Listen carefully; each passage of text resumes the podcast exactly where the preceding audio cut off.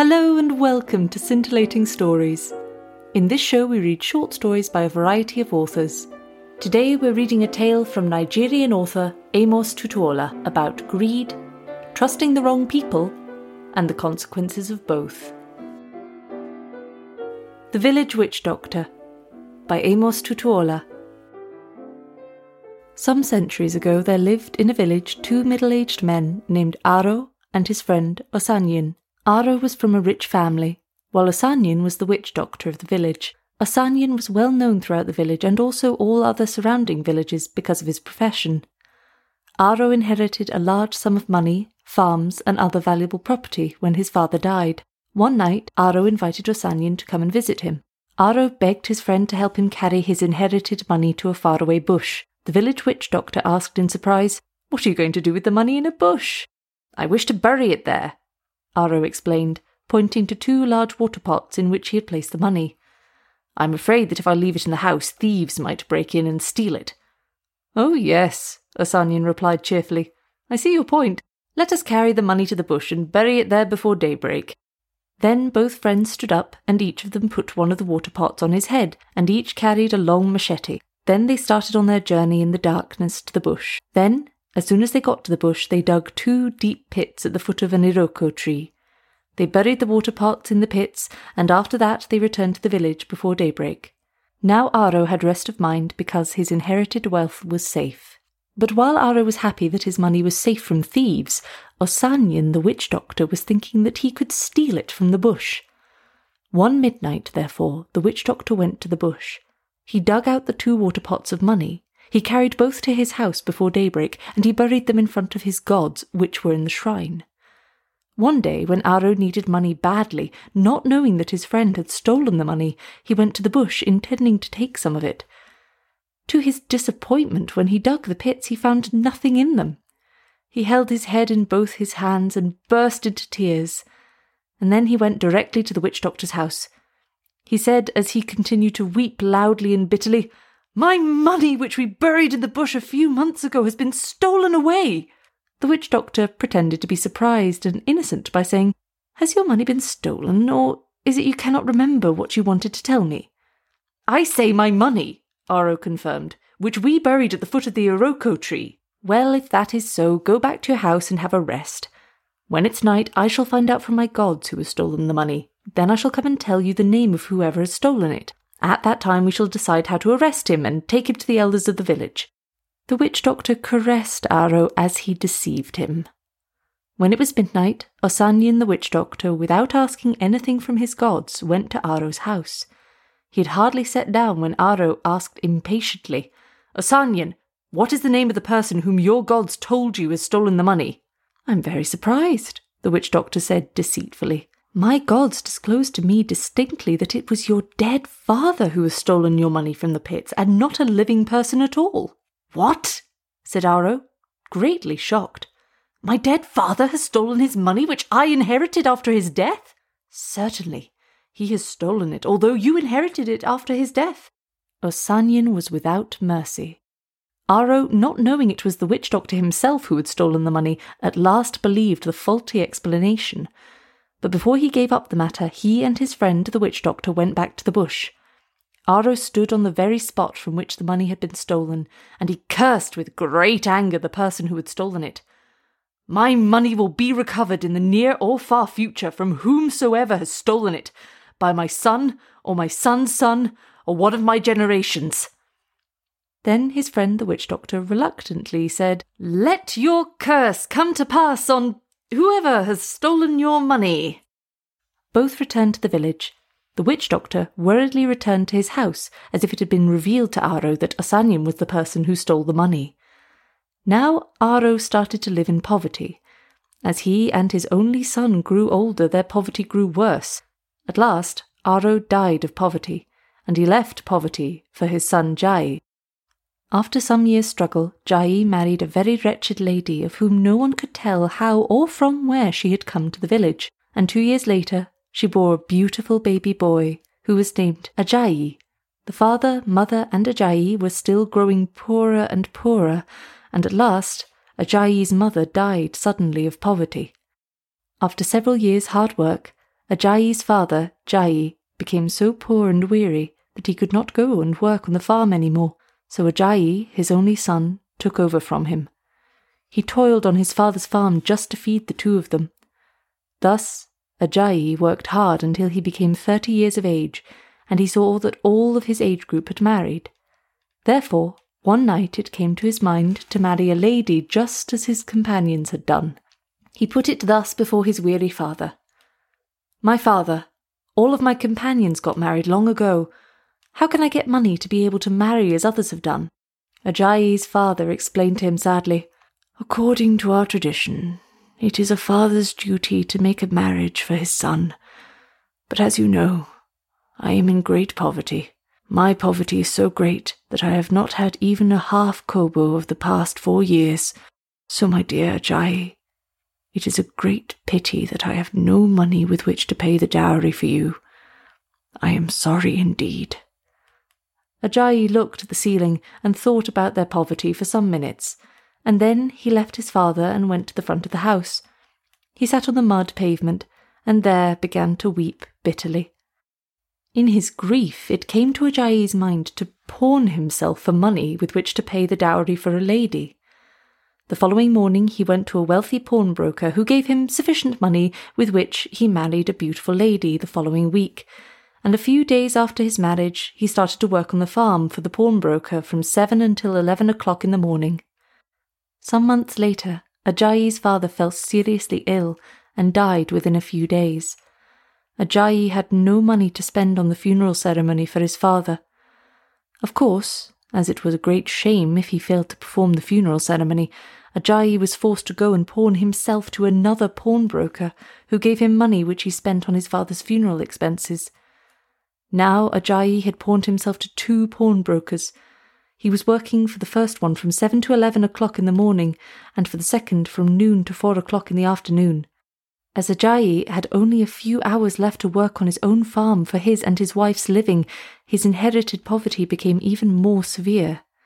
His wife advised him one morning, My husband, you had better go to Osanyin, the village witch doctor, and beg him to help you find out from his gods the cause of our poverty, and find out as well what can stop it. Without delay, Ajayi went to the village witch doctor. When Ajayi had explained his difficulties, the witch doctor consulted his gods at once. Then, in a sharp voice, he deceived Ajayi. My gods say that if you really want your poverty to stop, you must buy nine rams and nine empty sacks. You will put one of the rams into each of the sacks. Then, in the midnight, you will carry all to the grave of your father, and you will put all on top of the grave. But you must come and tell me as soon as you have put them there. The witch doctor explained further. To be sure, if your father has taken the rams, you will go back to the grave the following morning. If you meet only empty sacks on top of the grave, it means that your father has accepted the nine rams as his sacrifice. If that is so, first of all, greet yourself. Good luck! Then you must collect the empty sacks and put them in your room. Surely the empty sacks will all be filled up with money by your dead father. The money will thenceforth relieve you of your inherited poverty and all your other miserable conditions. Now, Ajayi, before you leave for your house, greet yourself now. Good luck! Good luck to me! Ajayi shouted with smiles. Yes, it is sure you will soon be a rich man, because my gods do not lie, and when a person has money, the people call him Money Man. The witch doctor and Ajayi shouted together, laughing, Money Man! However, as Ajayi walked along the way to his house, he thought to himself perplexedly, The witch doctor said I must sacrifice nine rams to my dead father before my poverty will stop. I'm sure I shall never be free of this inherited poverty because I have no money to buy even a small rooster. How can I buy nine rams? What did the witch doctor tell you about our poverty, my husband? Ajayi's wife inquired impatiently. When he told her everything that the witch doctor had told him to do, and told her further that he had no money with which to buy the rams and sacks, his wife shouted, Ah, you said you have no money to buy rams, and yet we'd become rich as soon as you give the rams to your dead father. Are you going to die in this poverty? Can't you see? When you go here, you see Money Man. You go there, you see Money Man. And everywhere you go, you see Money Man. You must go and pawn yourself to the third pawnbroker who will give you the money to buy the rams and the empty sacks. Ajayi protested in horror. Pawn myself again for money? But I'm afraid. You know, if I pawn myself again, how can I satisfy the three of them? And who will work for our living then? Never mind about our living, Ajayi's wife advised him. I believe that if you work hard, you will satisfy the three pawnbrokers. So the following day, Ajayi reluctantly went to the third pawnbroker, who gave him 200 naira. Then he and his wife went to the market with the money. Unfortunately, 200 naira was insufficient to buy the nine rams and empty sacks. Having seen this, Ajayi was greatly perplexed. He told his wife they should return home with the money. Oh, my husband, she advised him, we will spend it on another thing and our poverty will remain as before. Now let us buy as many rams and sacks as the money can buy. Then, when you carry them to the grave of your father in the midnight, you will explain before the grave that you will bring the rest as soon as your dead father helps you get the money to buy them. And I believe that your dead father will not refuse to accept the first instalment because he knew well that he left you in great poverty. Ajayi, having thought his wife's advice over and over, agreed reluctantly, with shrugs of his shoulders. He bought six rams and six empty sacks, and they carried them all back to their house. It was hardly midnight when Ajayi put each of the rams alive inside one of the empty sacks. He carried them one by one to his father's grave. When he put them all on top of the grave, he explained, My dead father, please accept these six rams as the first instalment, and I shall bring you the remaining three as soon as you help me get the money. Having said this, he went as directed to the witch doctor's house and told Osanyin that he had carried the six rams to the grave. Is that so, Ajayi? You have carried six rams to the grave. Oh, good for you. The witch doctor praised Ajayi with a cheerful voice and laughter. You soon will become money man, then. Oh, very good for you. But you should not wait too long to carry the remaining three to the grave, you hear? All right, you can go back to your house. It is too dark to be out. Ajayi walked back to his house in the darkness. He hardly had left when the witch doctor Osanyin and his servants went to the grave and carried the six rams to his shrine. He killed all six for his food, and he gave the empty sacks to one of his servants to return to the grave before daybreak. In the morning, Ajayi and his wife ran to the grave, and both were extremely happy when they met only the empty sacks on top of the grave. They believed at once that the dead father had taken the rams into his grave, with happiness, they collected the six empty sacks and returned to the house. Ajayi put the sacks in his room, and then he and his wife expected the dead father to fill them all with money. When they had waited and waited many months, and Ajayi's father still did not fill up the empty sacks with money, their poverty came to its lowest point. The three pawnbrokers were so annoyed that they dragged Ajayi here and there because he could not satisfy the three of them. When he found life too harsh, Ajayi blamed his wife sorrowfully. I told you in the market that day that we should return to the house with the 200 naira when it was not sufficient to buy all nine rams at once, but you insisted we should buy as many as the money would buy. Ah, my husband, don't let us give up hope yet, she advised him. We must try hard to endure our difficulties.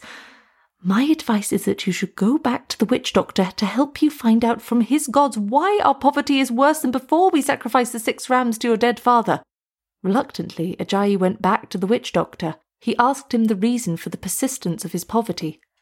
Ah, Ajayi, the witch doctor said. Your poverty cannot stop until you have taken the remaining three rams to your dead father. Frightened, Ajayi went back to his house. He told his wife what the witch doctor told him to do in order to end his poverty. In her confusion, she asked him, But what are we going to do next to get the money with which to buy the remaining rams and empty sacks? Ajayi answered her in great anger. Well, you know we have not even one kobo in hand, so we can't get money to buy three rams and three sacks. But now, all I am planning to do this midnight is go to visit my father in his grave. What are you going to tell him if you can visit him? Ajayi's wife asked, afraid. I shall ask him why he is demanding nine rams from me in order to set me free from the poverty which he left to me. But if he confirms it, what are you going to do for him? If he confirms it, then I shall behead him, and then I shall come out of his grave. His wife objected to this dangerous proposal. Please never attempt to visit a dead person in his grave. Nevertheless, in the midnight, Ajayi, having sharpened his long machete, took three empty sacks and went to the grave of his father. He filled up two of the sacks with sand in such a way that each seemed to contain a ram, and he laid both on top of the grave. Then he laid the third sack and his machete on top of the grave as well. Then he went to the witch doctor. He told him that he had put the remaining rams on top of the grave. What a nice man you are, Ajayi, the witch doctor told him cheerfully. I know you are a young man who is fast in taking action on everything. Ah, good of you to have put the three rams on the grave as soon as possible. Now put it in your mind that you will soon become Money Man, but you must not forget to go and collect the empty sacks from the grave in the morning. That is all. Go back to your house now. The night is too dark. As soon as Ajayi left the witch doctor, he went back to the grave. He put the third sack near the two he had already filled up with sand. Holding his machete, he got inside. Now inside the sack, he waited, expecting his father to drag the three sacks into the grave. After about an hour, the witch doctor and his servants came in the darkness to the grave. His servants then carried the sacks to the house, and he followed them with a lamp in his hand. His servants had hardly put the three sacks down in front of his gods in the shrine before he took out his dagger and started to open the first sack, hoping to bring a ram out of it and then kill it. He and his servants were greatly shocked when they saw the sand in the first sack, and then in the second sack as well. And he had hardly opened the third sack when Ajayi jumped out suddenly with his long machete. He raised the machete above his head. What, Ajayi? You were in the sack? the witch doctor screamed as he and his servants defended their heads and faces with their hands. Ajayi, scowling, stood firmly before the witch doctor with the machete upraised and said quietly, My rams, because of which I have pawned myself to the third pawnbroker, and you, my dead father. Oh, Ajayi, the witch doctor said, Let me confess to you now, it was not your dead father who took all of your rams, but I was the one who took them from the grave. But I believe that you are my dead father, Ajayi shouted, threatening with his machete. Therefore you are to set me free from my poverty this midnight. The frightened witch doctor cleared his throat and then insisted, Not at all. I am not your dead father. Therefore I have not the power to set you free from poverty. Ajayi, as if he had not heard, snatched the witch doctor's right hand suddenly and asked loudly, Tell me the truth. Will you set me free from my poverty this midnight or not? The witch doctor cried out in fear, closing his eyes tightly. Ajayi, you look at me with angry eyes that frighten me even more than your long machete. Please look at me with cheerful eyes. I shall never look at you with cheerful eyes, because one should look at a bad thing with bad eyes, Ajayi shouted. A corpse is not looked at with cheerful eyes. You know that. But I am not dead or a corpse the witch doctor cried, soaked with the sweat of fear. Ah, you cannot say whether my machete will turn you into a corpse this midnight, Ajayi answered. Just tell me the truth. Will you set me free of my poverty this midnight? No, only your dead father has the power to set you free from your poverty, the witch doctor said, opening his eyes just as all his servants rushed against Ajayi suddenly. Now a fight started as the witch doctor and his servants tried to wrestle the machete from Ajayi's hand. After a few minutes' struggle all over the shrine, Ajayi overpowered them, striking them mercilessly with his machete. Now Ajayi again grasped the right hand of the witch doctor and began to drag him here and there in the shrine. When he began to shout for help, Ajayi closed his mouth with the flat of his machete. All the servants kept quiet and stretched up their hands in fear. You are joking by telling me you are not a dead man, Joking! Joking on the point of death like this? Not at all! Ajayi swung his machete as if to cut off the witch doctor's head. Whether you are a dead man or not, show me where you keep your money. Willingly or not, the trembling witch doctor walked to the place in front of the gods where he had buried the two large water pots of money which he stole from the bush years ago after he and Ajayi's grandfather buried them under the Iroko tree. The money belonged to Ajayi's grandfather. As soon as the witch doctor pointed out the spot where he buried the two pitchers, Ajayi dug them out and swiftly carried them to his house that midnight. When he and his wife counted the money, it was more than four thousand naira. So Ajayi and his wife were free from their poverty and other burdens, as soon as Ajayi refunded the money to the three pawnbrokers. Thank you so much for listening. If you want to suggest or submit a short story or a subject you'd like us to cover, then contact us through our Facebook page or Twitter and subscribe if you would like to hear more. This has been a Yorick radio production